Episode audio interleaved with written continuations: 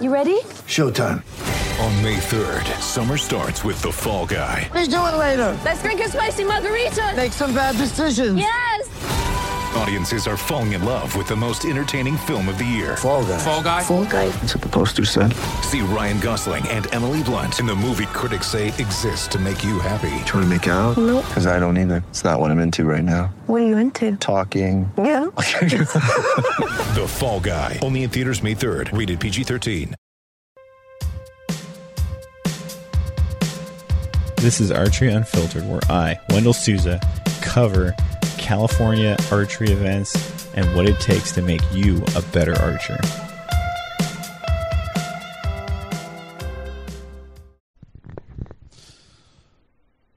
Good morning. How are you guys doing? It is Wednesday. I'm cutting a podcast one day early for you guys. Um, I'm also doing it for me uh, just because it's kind of rainy outside. Practice was a little cold and a little wet today, just like your mom's.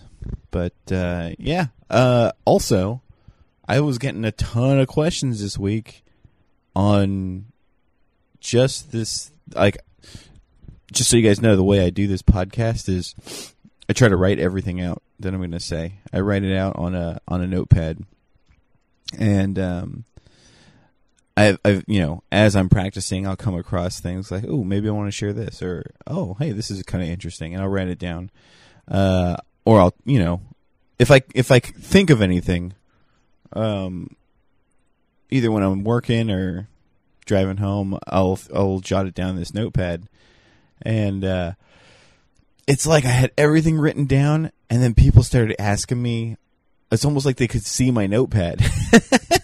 People were asking me all these questions. So I tried to um, help everyone out by posting a video I made for my friend Tim on uh, on my Facebook page, the Archery Unfiltered Facebook page, about how I set up my Hamsky uh, arrow rest. Um, but uh, I'll get into all that in a little bit. Uh, that that video I thought would help people out and maybe wouldn't have to message me but i think maybe also that video might have created more questions than answers. So i don't know. I don't know. Uh, you guys can check it out if you want. Um, but first i feel the need. I feel compelled to tell you guys that the spot archery put up their flyer for their indoor 600 shootout. It is january 8th so the first event is going to be the spot. It's a hundred dollar entrance fee, eighty percent payout, two three hundred rounds, highest four scores shoot off for money. Yowza! this is new. I remember last time I think they did a shoot up. Um, highest four score shoot off for money. That means if you're not in the top four, you don't get money. Oh, how uh, how heart heart what heart wracking. I don't know, um, but man, that's gonna be that's gonna be a quick event. That's gonna be uh, you know everyone can hammer out two three hundred rounds, and then those who didn't make it can start packing it up. Oh boy, that's gonna be interesting. Uh, those shoot offs, those those big shoot offs, highest four scores shoot off. It's gonna be like I wonder if it's gonna be like a Vegas style shoot off or what. Oh man, that's gonna be. Uh, I'm gonna have to start practicing harder. But and, oh, I have been practicing. Have you guys been practicing? I know it's the holidays. I know it's difficult to get your time out there, but um, I have had this really great practice routine that I've been doing, where, you know, I wake up at you know 4:50, 5 o'clock. Uh, I stumble down the stairs, and I will shoot two 300 round games and then after those 300 rounds are gone, I do uh, a, a little endurance game where it'll either be uh, tens or X's. Uh, it's been X's lately, where I'll say, okay, it depends on how bad you want to shoot. If you want to shoot all day, you could call it tens, or you know whatever is relative to your score. All right, and so, um, I've just been so tired that I'm like, ugh we'll call it X's. You know, the f- second I miss an X, I'm done shooting. and I'll see how long I can go shooting X's. Or, you know, if it's a day that I'm loving, you know, I'm just loving life, I'm like, oh, you know, tens or nothing. And if I shoot a nine, then it'll it'll be the thing that okay, you can go home now. You can pack it up and get ready for work. Um, but I find that the X, you know, shooting for X's is the thing that is like the perfect balance of, you know, keep me there for a you know an amount of time that I can put the effort in. Um, so it's another something for you guys. It's like when you're done practicing and you're like, oh, I don't want to shoot anymore. I know that there are mental management books that are like only shoot when you want to shoot, like only shoot because you're having fun shooting. Um, but in I remember like old Asian philosophy would say play that piano even when you don't want to fucking play it, and uh, you know uh, that's how I was raised. So um, I'll shoot the 300 games and it's cold, it's rainy, and I I'm like oh, I just want to go inside and get warm for like 10 minutes or 20 minutes before I can go to work.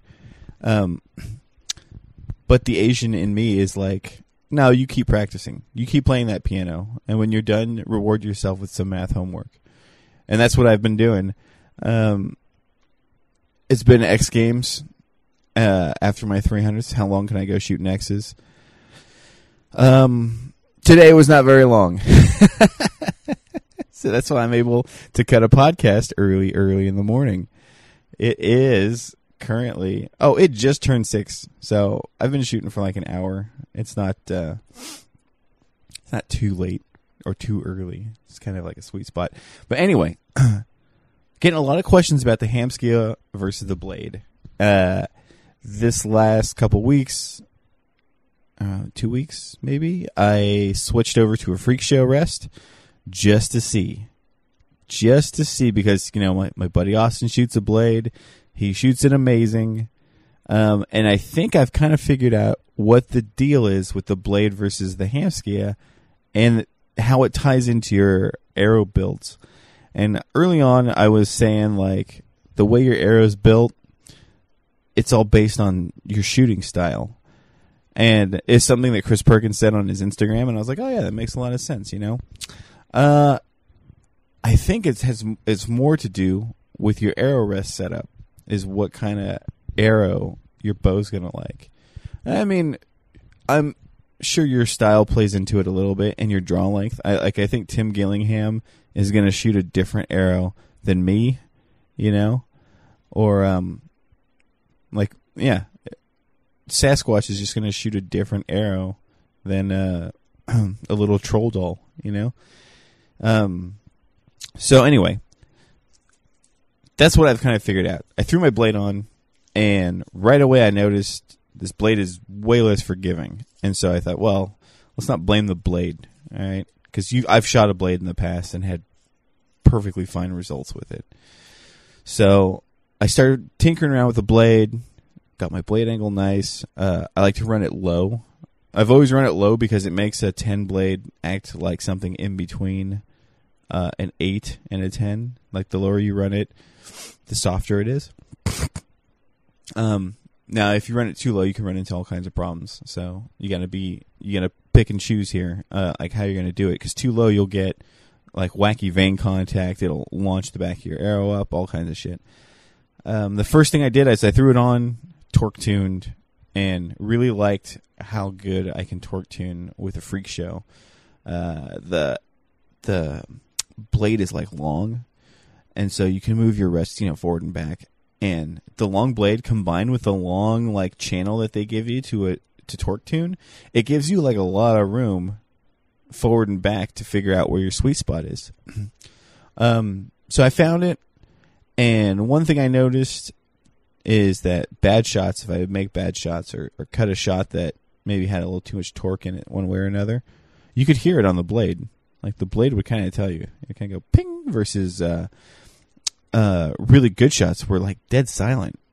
I, I want to say they were quieter than the hammy at first, but you know, then you kind of settle into your groove, and maybe your groove is like thirty percent torque, and then you know you're getting like a slight ping on all the shots. But um, I didn't. So the first thing I noticed after it was all set up, Oh, and okay, I don't, I don't. It's I shoot in the morning, right? Wife and baby are sleeping upstairs.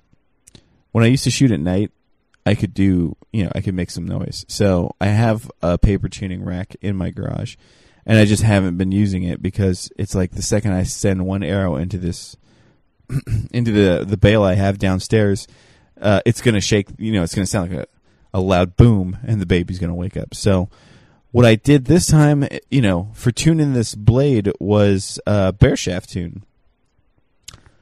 This Mathews G2 is the only bow besides an Elite that I've gotten to bare shaft tune, and I credit it to two things. One is running my back bar out, like kicked way out, and the other thing is having wrapped my grip so that it's super thick.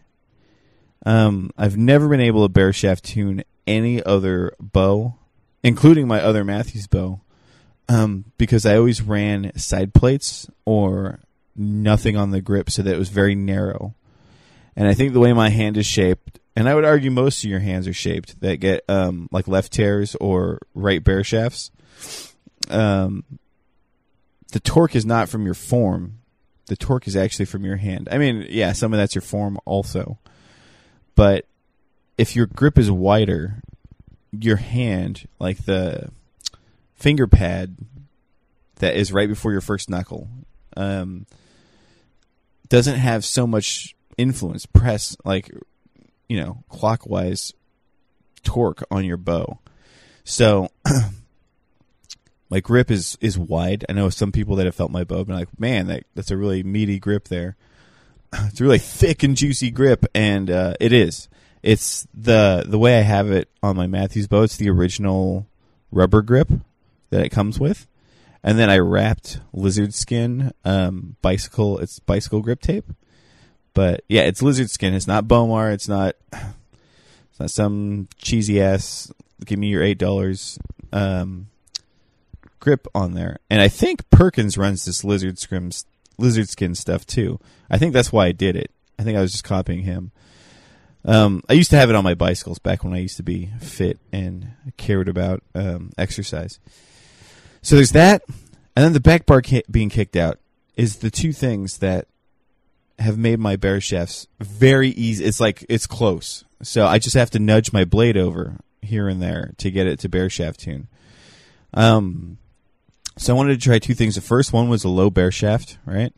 Uh, and I think the legend is you want like your bare shaft to hit a half inch high at 20 yards. I think if unless you wrap um, like electrical tape on the back of it. So, oh man, I'm like hearing movement outside my house. I hope it's raccoons and not not the feds. But anyway, if you wrap some electric, electrical tape on the back of your arrow, you have to weigh it out so that it's the equivalent of three vanes or four vanes or whatever, you know, so that the weight's the same, and then you can shoot it right for the middle. I didn't do that. So I just ballparked it. And uh but first, before I ballparked it to an inch high, I tried doing it like four inches low because Austin Watts runs his setup so that he shoots um, a nock high tear. claims to do this so that he gets vane clearance on his bow, so that his vanes don't touch his blade. I don't know how much of that is what Austin just thinks, and uh, you know it gives him confidence, and how much of that is actually real. I don't think that's happening personally, but he's shooting amazing scores. So, you know, maybe I can't really say. I have to film it at like a high speed, get a high speed camera and film it. But um, yeah, I wanted to try his setup out, and man, it did not work for me. And I don't know. My theory is that the nock high tear for Austin works really good with his style of shooting. So that maybe he, you know, maybe his pin float is towards the 12. It's like X to 12, X to 12. Or uh, X to 12 o'clock 10, you know?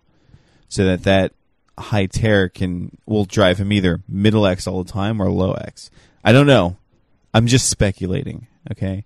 I'm sure Austin will be like, mm, he's listening to this, shaking his head, saying, "Oh, come on, Wendell, you're all wrong here."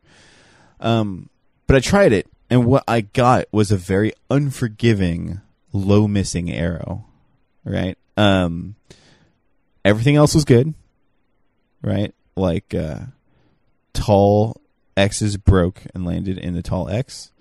Left and right X's landed left and right X. Low X's landed like nine o'clock out. So, or I'm sorry, not nine o'clock out, six o'clock in the nine ring out. So I was like, interesting. Let me get rid of that low, you know, a low tear, eh, or I'm sorry, a nock high tear is essentially a low bare shaft. So I started bringing the the bare shaft up until I started getting I was starting to getting weird, you know, a little weird results because I was running my blade angle too shallow. And and this is what I was talking about earlier. If your blade angle is too shallow, the back of that arrow, the arrow will do some weird shit off of your wrist. It won't just, you know, glide right over it. So I had to lower it, change the blade angle pit, you know, the pitch and all that shit. Basically, um, I was able to get it so that it was maybe a half inch above and um, and then they was shooting great. I mean, I was able to shoot out a bunch of three hundreds, um, but I was noticing my X count was not as good, uh, and and not by a little bit. Like I was getting anywhere from three to six X's less than I would on a on a regular 300 game. And so I was kind of thinking, like, man, what could it be? What could it be? And then it hit me. Um, that I was getting very, very light vane contact on my blade. Right, I powder tested it. I I've, i used um, my developer spray and sprayed my blade and and saw that oh man, I'm getting like just a little bit of vane contact. Um, it's like the right vane was getting this like swoosh effect off of the right corner of my blade, and I remember like uh, the guy that taught me uh, to shoot, he would always shoot a standard blade indoors. And I remember doing that and under pressure being really like freaked out about that thing falling, your, your arrow falling off. So I, uh, I remember once I went to a wide blade, I was like, oh, I'm never going back. So, you know, I did some fancy rotating of the arrow to k- kind of get it so that it wouldn't make too much of a, you know, swoosh on the blade and get minimal contact. But what I was finding was I was starting to run it so that that vane was getting too close to my cables. And uh, you know, at one point I ended up getting so close to the cables that I think I might have got cable contact, which is strange. I don't know. It's super weird. So, how do you get? A, I remember shooting back in the day, and a little bit of vane contact on your blade didn't mean a damn thing. Uh, what was different back then? I shot a heavier point weight and I started thinking, man, a 250 grain point will nullify this, and I gave it a try. You know, I have a couple arrows laying around, um, and bam, there it was. There you have it. A 250 grain point will absolutely nullify a tiny amount of um, vane contact on your blade. And then I I think back to the Greg Poole video where he's shooting an arrow upside down and he's like, blah, blah, blah, it doesn't make any difference. And, uh, yeah, dude, because you're shooting heavy points. Like, there's all these little details that are totally left out and they are misleading when people say, do it this way. And, and that, you, you know, in your mind, you're like, okay, I'll do it this way because this guy does it. Uh, but they never tell you why. And a heavy point, yeah, it will drag that arrow right over that blade. It doesn't matter how you're running that. Well, that might not be true. See, I might be misleading you now, but a heavy point, yeah. And, and that's my buddy Austin. He's running a 250 point, right? It makes perfect sense. Um, with that being said, so with a 150 point, you can see it. And it's not enough to like really kick you out. Like I said earlier, I was shooting 300 games it was just my X count was not as good. It was three on any game. It would be three to six X's less than what I normally sh- normally would have been shooting. So, you know, people that follow this show, I've led you down this path now of building a light arrow. And I feel obligated to tell you guys that if you're shooting a blade, I may have led you astray. You might have to throw some point weight on there to nullify that vane contact. How much will you need? I don't know. A 250 is what worked for me. Right? And 250 seems to be a very popular point weight amongst pros and good shooters everywhere, right? If you have a Hamskea drop away or some kind of limb driven drop away thing, you're going to be okay with a 150 point. Uh, I should also say, I sh- you know, I should clarify that that's for most people. Uh, my buddy Alan is very clear and very direct with me when he calls me and says, "Your shit is not working for me, so I didn't do it." And if that works, you know, if that happens with you and you find out that what I'm telling you doesn't work, so you try something else and something else works, I'm all for that. I think, um, you know, archery, for me, the thing that I hate when people say for me, for me, uh, this sport is not, um, this is a, a results driven game. I think compound archery is results driven. And, you know, this whole thing with like your form should look like this. And if your form doesn't look like this or your follow through doesn't look like this when that arrow hits, then it's a bad shot.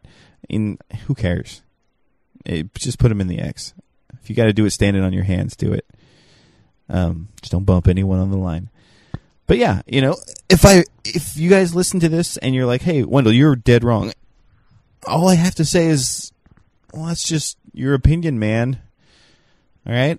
Uh, so with my testing, okay, so I'm I'm testing the the blade still, and I was telling you guys I was going to run it for the 450. I was I was putting down like 20x 300s pretty consistently, and I'm like, what? Ha- like, why this versus you know? I don't I don't want to put a bunch of weight back in all my arrows because I really enjoy the speed. Like I'm I'm getting a lot of forgiveness out of this speed, or at least I was when I had my drop away on it. So I just took the blade off and I put the Hamsky back on, Hamskea back on, my my limb driven drop away back on, and instantly, inst like it was an immediate jump in X's. So when I say three to six X's, I tell you this because I compared them back to back. 26X game was my first my first 300 with the Hamsky back on. And it was like forgiving, arrows landed middle. There was no unexplained, you know, unexplained, you know, I, I could call where the arrows land. When the shot breaks, I can tell you exactly where that arrow is going to be. So, you know, that's where the forgiving and the forgiveness ends too, because if I have a hiccup and break a shot outside, it's going to land outside. but uh, yeah, in my you know in my testing, what I found was a, so I started the Hamskea with a slight right tear. Okay, when I was shooting with Austin um, about two weeks ago, we did battle with a 300, and he beat me. His 20, I believe, his 28x beat my 26x 300. Um, and he won. We're, we uh, commonly shoot off for a belt buckle now. Um, so I checked my my shit through paper, and I actually had a slight right tear, and then I adjusted it to a bullet hole, and then just the Hamsky, like whatever it was, having the perfect bullet hole, wasn't really wasn't really doing it for me. So that's why I went and tried out the blade.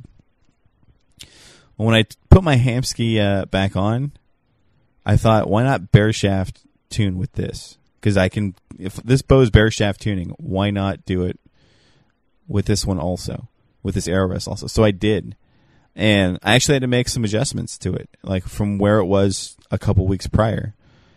Um, got the bear ha- shaft hitting, you know, as they say it should, and goddamn, this thing is shooting phenomenally.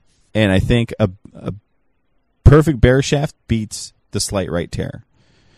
Um, yeah, maybe what I'm saying doesn't make sense, or maybe it's over everyone's head because it's early and I'm, I haven't had coffee yet. But shooting a slight right tear, I really enjoyed, and I didn't know it was a slight right tear. I thought it was a bullet hole.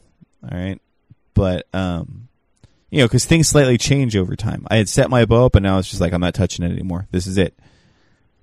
So whatever I had set up migrated to a slight right tear, and that was better. That shot better for me than the bullet hole.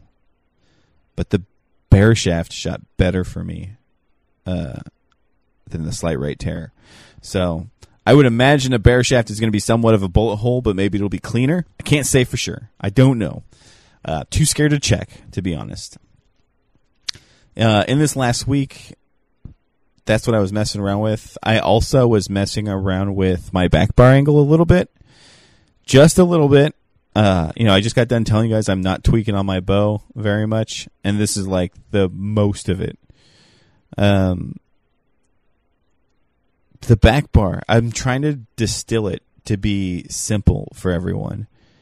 Um, I'm trying to take something that's, you know, somewhat complicated and what's the word? Subjective. You know, it's it's kind of like whatever the definition is your own for the function of the back bar.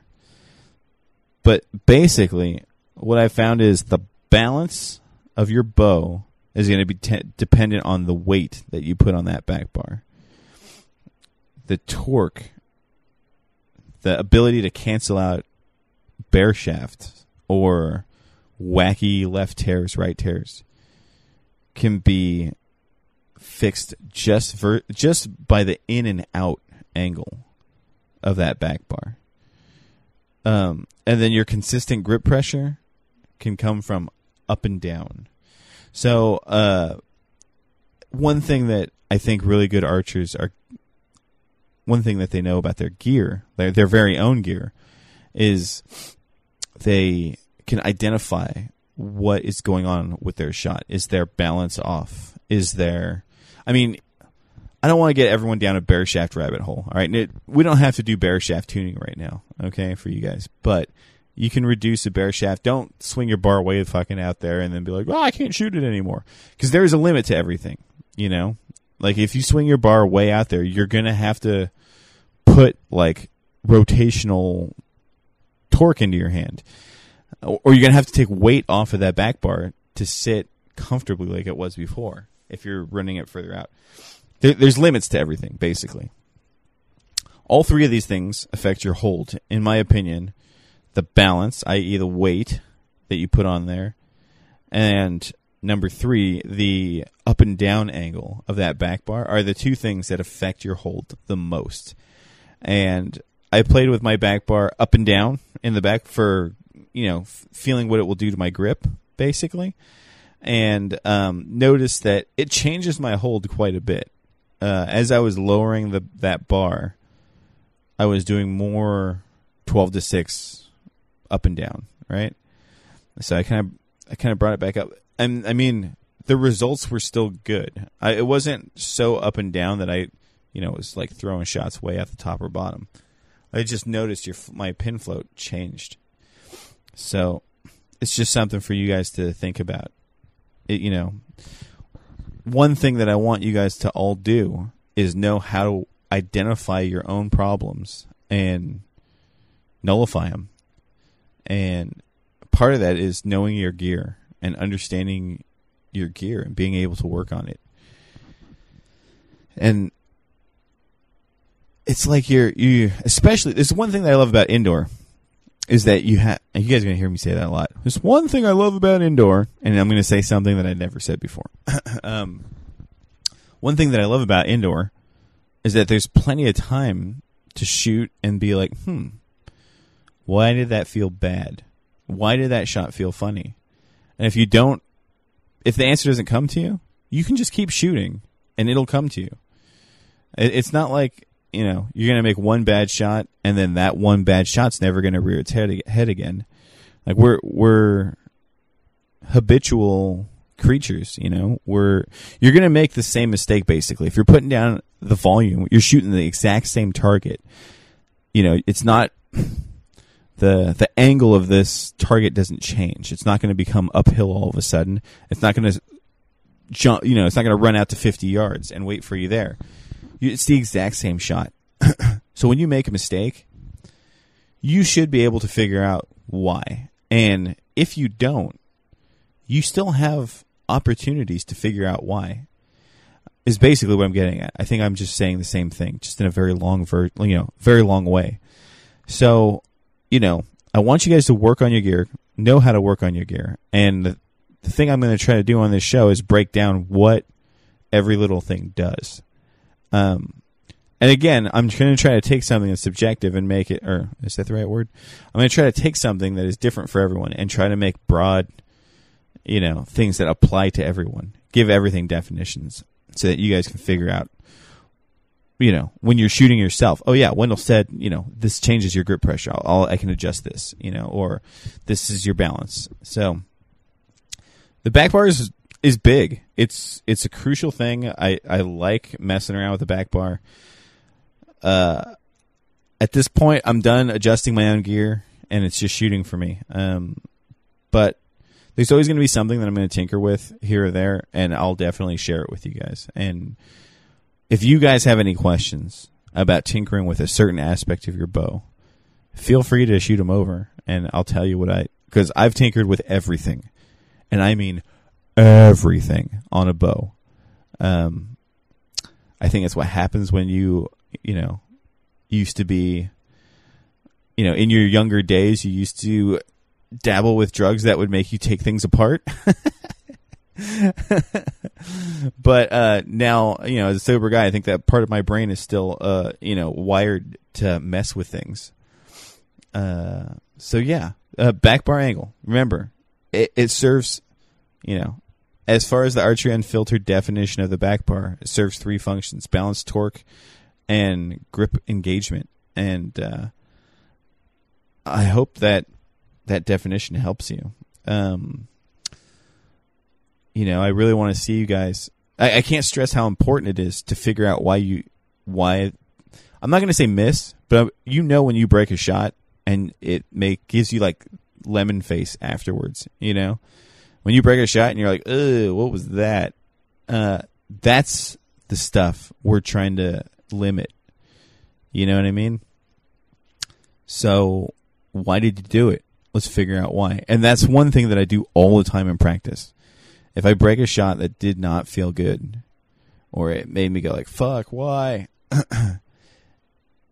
you know, the, of course, there's sometimes where it's just going to be you, you know, but a good archer is going to identify that was just me. That was not my gear. Or they're going to say, mm, something felt a little funny on that one shot, and it comes around every 10 or 15 shots. Can I foolproof my setup against this? You know? Because sometimes, like the, the grip engagement is a good example. You're maybe on your seventh end. Maybe it happens in your third and seventh end, right? This is what used to happen to me. Uh, you notice you draw back and there's just something not right with your grip. You're not seated in there enough. You know, maybe it's your bow's feeling a little pivoty. You know, um, but you take the shot anyway, and what happens? The ship breaks out the top. Right, the bow bounces back, and your arrow shoots out the top. Well, you know, you could have, if your grip was better engaged. Uh, so that one thing you do is just let it down, reset your hand, and do it. But maybe that shot comes around more often uh, changing that back bar angle up and down, getting your grip engagement. If it doesn't fuck your, I'm sorry, I'm cursing way too much here already. It's not, not even seven o'clock.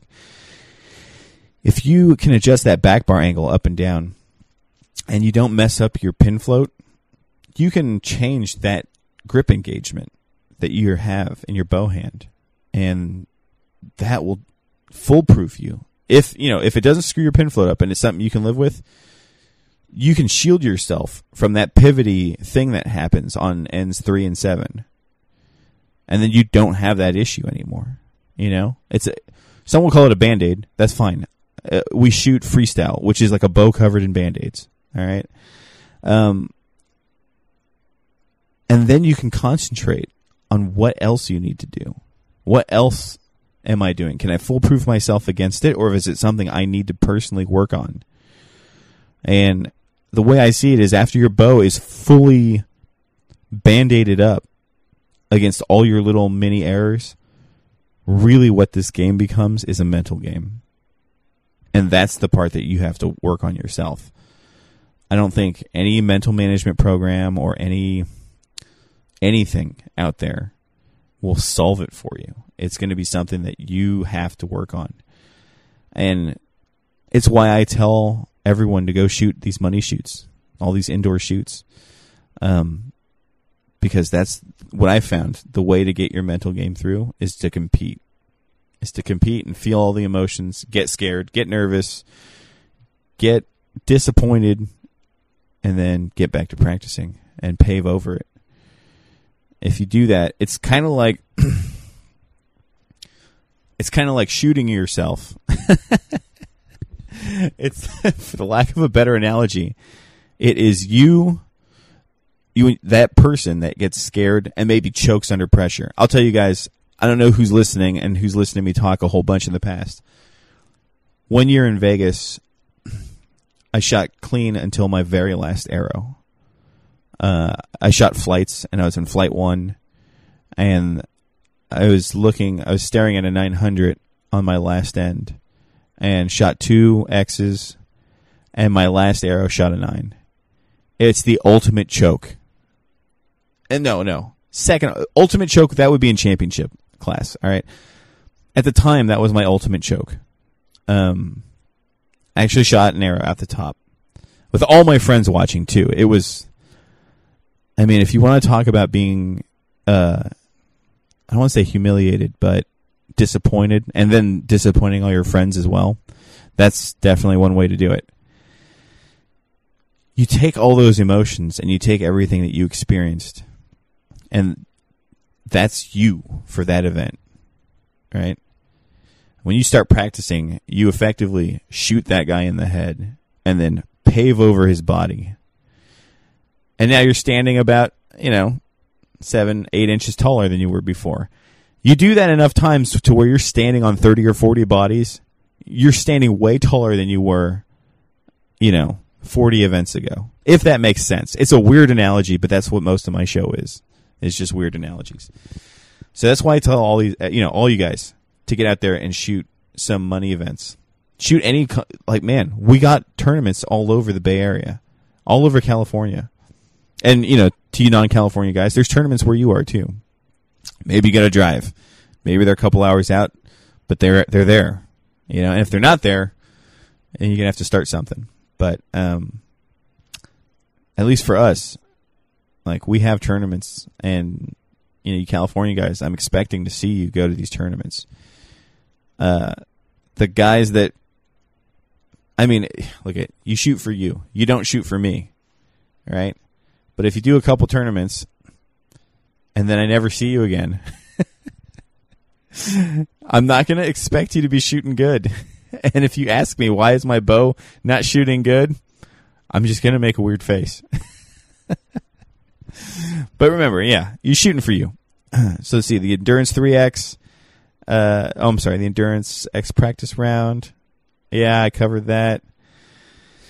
My buddy AB pretty much told me I'm full of shit. He tried a shorter back bar. I think he took his 15 inch off and went to a 12 and said his bow felt lighter.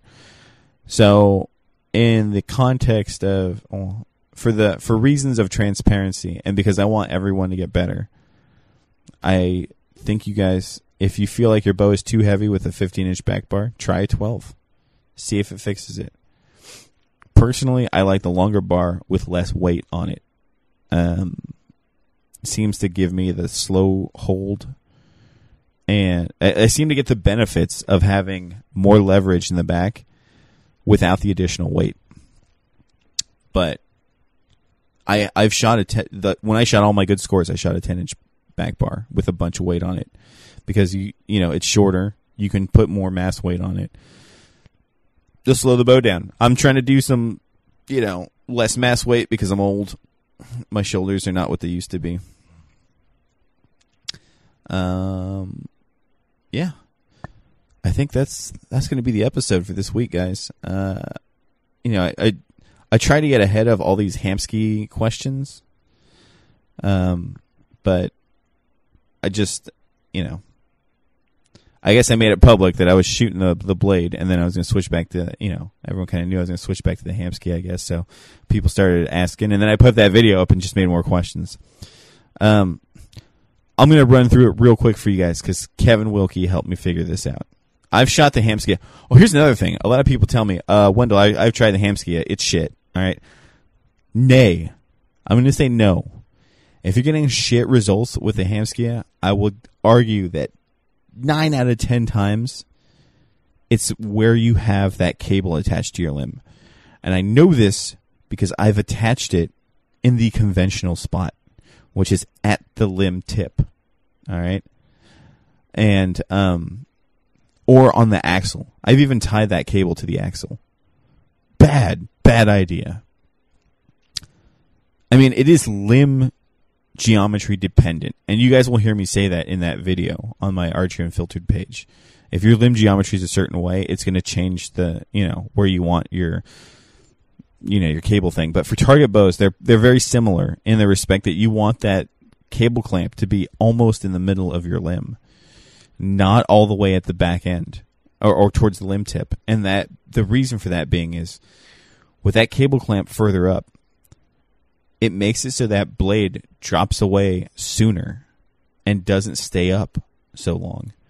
I think with really long draw guys, you can get away with the um, the cable going to the tip because you have a longer arrow and that there's more time for that thing to, to drop before those vanes come over. But for shorter draw guys, for most people, if you run that cable clamp up, that arrow rest drops much sooner than uh, than running it at the tip, limb tip. Which leads me to the bullshit product of the week. Hamskea, you guys fucked up by making that that what do they call it the pillow block bracket or whatever for the Mathews bow. That thing that goes uh, at, I think they call them pillow blocks. I don't know why, and I don't know the engineering term for why. But the the little things that bolt on, they're like little tiny sheet metal pieces, you know, like quarter inch by an inch or three quarter inches that sit over your limbs. Like on one side, you have the the cutouts for your bow press, and then on the other side, maybe that it's just in place of a washer. But basically, Hamskea makes a little bracket, which is that plus a little loop for your uh, for your Hamskea rope, your your limb driven drop away rope. It is essentially putting your cable at the axle, which is the worst place to put it for timing. I'm fairly certain even Hamskea says that is the worst place. Like somewhere they have a video or instruction manual to say that you know it should actually be further up on the limb. Yet they still went ahead and made this goddamn part anyway. And I bought it. I spent the money and bought it and now it gets the bullshit product of the week title. They made this thing knowing it was not good. Shame on you. Shame on you. But you know what? Shame on me because I bought it. um, the sad thing is, it's still on my bow. I haven't too lazy to change it. Um, but maybe I'll leave it on there as a tester so I can show people. Like, no, this is what you not. Don't do this. Don't buy this thing. Save yourself eighteen dollars and buy yourself some sandwiches and fuel yourself for shooting. So I have the um, cable clamp. I think I use a one inch. Uh, I'm sorry, limb clamp. I use shoot a one inch limb clamp. At least they think it's a one inch limb clamp, and it goes up to you know the spring is on the clamp, and then I have this cable that goes up directly to the hammer arm, and Kevin Wilkie showed me this in Reading. Instead of using your your regular um, hammy arm, which you can, it totally works just fine. He runs the old, uh, was it the anvil? I forget. Ha- Hamskea had a different drop away back in the day. It was basically what the Trinity is now, but it's an older version of it. And the arm that was on it was either called the hammer or the anvil or some kind of, I think it's the hammer. and it's a, a slightly longer arm. And what Wilkie would do is tie his cable to the very end of a bolt on the end of that uh, that hammer because there's a threaded end right on the very tip of it. And I think the reason being for that is that you don't I mean, it's you don't need the um that little buckle and the O-ring. I, I've heard guys say that, oh, you know, that changes, and when that changes, your timing changes. And it, I've never used it. I've always yanked it off right away and bolted it one way or another.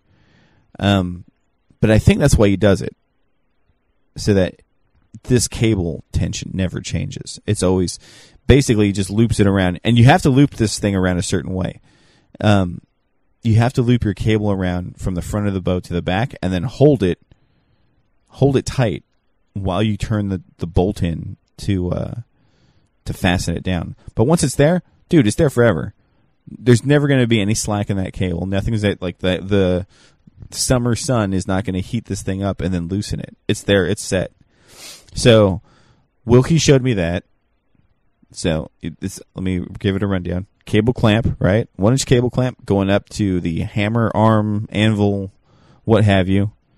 Uh, the old style lever arm bolted onto your regular hammy. And he was he had this all set up on an old hammy. I got mine set up on the Trinity.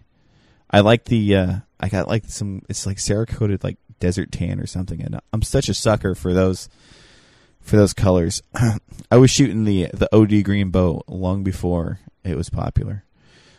Um and now the the desert tan is kind of like the cool thing, but I saw Prime was doing it, so I'm kind of soft on it now, but we'll see. Um, I like the Trinity because it has a little arrow holder, and then I'm running a G Flex blade. But wait, wait, that's not all of it. Um, so Wilkie also runs his blade so that I think he's just running a best blade on his. I'm running the G Flex composite blade that's supposed to be like a number 10 blade. It's not, but it's supposed to be. Um, I don't think it matters if you're getting no vane contact, but what Wilkie does is he has it set so it's at a very slight angle. Let's just say 10 degrees. That's at rest. It's 10 degrees up, like angled up at rest. And then at full draw, it's at 35 degrees, where your blade would be if you shot a blade rest. And then after he shoots, it goes down to that 10 degrees again. So your blade, his blade is moving a very small, like, doot doot. It's like 10 to 35 back to 10 if that makes sense. It's very small. It's not doing this like it's not flat and then it's going all the way up to 90 and then shooting back flat again. It's just doing a very slight motion. Um, I think the that that drop away is going to move the same speed regardless of how much it has to move. But if it just has to move less now. So, you know, do with that information what you will. I also have copied Wilkie and set my G Flex blade up to be that exact same way. Slight angle up. Full draw is going to be where it would be if it was a blade, and then when it's down, it's back to that small thing. To do that, you need to source an 832 bolt. I believe an 832. I, is it a 1024? I think it's an 832. That is a little bit longer, and that will go into the uh, the bolt hole closest to you on your wrist. If if your bow is facing away from you, and you have those two little pitch adjustment screws on the bottom side of your hammy, the bolt that's closest to you, you're gonna have to put. I think it's a longer bolt in there to to limit the up of the. Because uh, I think the one closest to you limits the how far up it goes. So if you have a longer bolt, it'll stop it at like the 35 degree spot. And you can, you know, you get a longer bolt through little washers on spacers, what have you. Do whatever you need to. Um, but that's how I run it. I run it a la Wilkie style. Uh, I really like it, and I'm excited to try it for outdoors once outdoor, uh, you know, comes around. But until then, uh, I'm going to focus on indoor, as you guys should as well. I know it's a really fun time to, you know, if if, if you're outdoor, I like to look forward to indoor. If you're indoor, you look forward to outdoor. But we still have two more months left, people. So, or effectively one month now. So keep your eyes on the prize. State indoor is coming up this weekend. At least California State indoor. The CBH Championship's coming up this weekend for indoor. So I want to see everyone put their best foot out there, best foot forward, um, and stay focused. we still got stuff to shoot. It's no time to relax right now. Um, if you're not practicing for any events, then just be practicing for Vegas. Like you know, it's time. Don't waste it. Don't waste it like I'm wasting it this morning talking. should, should be practicing. Um, this episode, guys, is brought to you by DB Custom Coatings. My friends Darren and Bet in Napa, they be Cerakoting, and that's their jam. They do some sick American flag stuff. I'm very much tempted to get an American flag put on my bow, but I don't know. I kind of want to do something different. Ah, I'm gonna do it. You guys are gonna see it after um after Vegas. I- I'm just so nitpicky about getting the bow set up. Like one little thing changes, and then I'm like, no, it's gone. So I don't want to change what I got going because this bow is very, very awesome. Or at least it's shooting awesome at the moment. But DB Custom Coatings, you guys send them your riser. I think that I mean I think Darren will do uh, cams also. I think don't quote me on this. I think Darren has a special kind of Cerakote that he can do limbs as well. Um, but yeah, don't quote me on that. You'd have to ask him.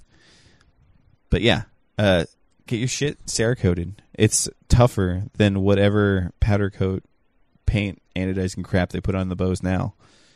I think most bows are powder coated now. Does it seem like that? You rarely find an anodized bow. Hoyt might still anodize a bow. Oh, PSE definitely anodizes their bow still. Yeah. Okay. I'm actually just talking shit now. Um, carbon craft stabilizers, guys. I tried the Bee Stinger Micro Hex because as a gold tip shill, I feel the need to fly the flag as proudly as I can. Um, with that being said, the Carbon Craft stabilizer is better. And that's all I'm going to say about that. All right, guys. Uh, thank you for listening. I love you all. Thank you guys for all the props and nice things. Uh, again, you guys can message me angry, hateful stuff. I don't mind. I welcome it. Uh, and it doesn't all have to be from Rudy Sandoval, you know. It can be from somebody else too. Um, thank you guys for listening. Uh, I'm going to get back to practicing and uh, hopefully have some more cool stuff for you guys to listen to. Bye.